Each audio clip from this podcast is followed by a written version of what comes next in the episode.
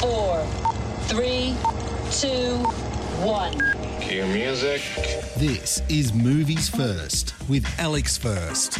A loner, a highly capable 61 year old woman with little to her name, averse to the restraints of traditional society norms, leads a frugal nomadic life with memories of the past with her now departed husband. She, Fern, played by Frances McDormand, has always been a free spirit. But she settled in a nondescript house in rural Nevada with the desert at her back door, so hubby Bo could work in an environment that he loved. Then recession hit, and the mining industry upon which the town was built collapsed, and the place was abandoned. Bo died, and self sufficient Fern is alone. The pair never had children. She has an old van and travels from one camping ground to another in America's West, although sometimes not even that. On occasion, she simply parks in the middle of nowhere. Fern picks up work whenever she can get it. Never for a long period, though.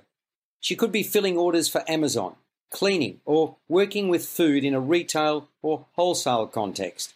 She's not fussy, and she doesn't mind hard work. What she does mind, though, is remaining stationary. She befriends a number of grey nomads along the way, but never allows herself to get too close to them.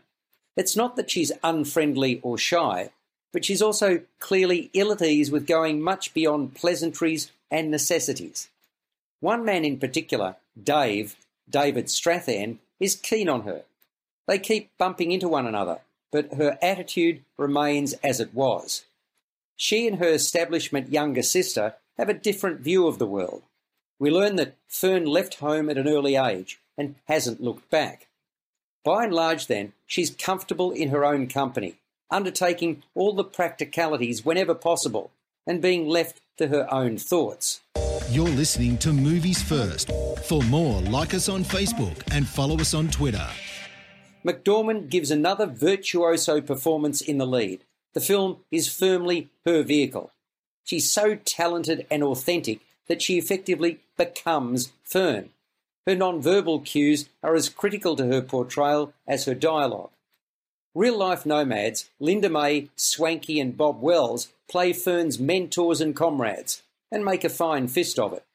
Much credit must go to Chloe Zhao for her insightful screenplay based upon a book by Jessica Bruder. Importantly, Zhao allows Fern to breathe, which is an important part of her direction. She's also edited the film. The gentle score by Ludovico Einaudi aids that cause, while Joshua James Richards gives life to the vast, often arid landscape through his cinematography. As good as it is, Nomadland's pacing and treatment make it a small audience independent movie, one to satisfy the purists. It scores an 8 out of 10. You've been listening to Movies First with Alex First. Available at Apple Podcasts, Google Podcasts, Spotify, iHeartRadio, or your favorite podcast player. You can also stream on demand at Bytes.com. This has been another quality podcast production from Bytes.com.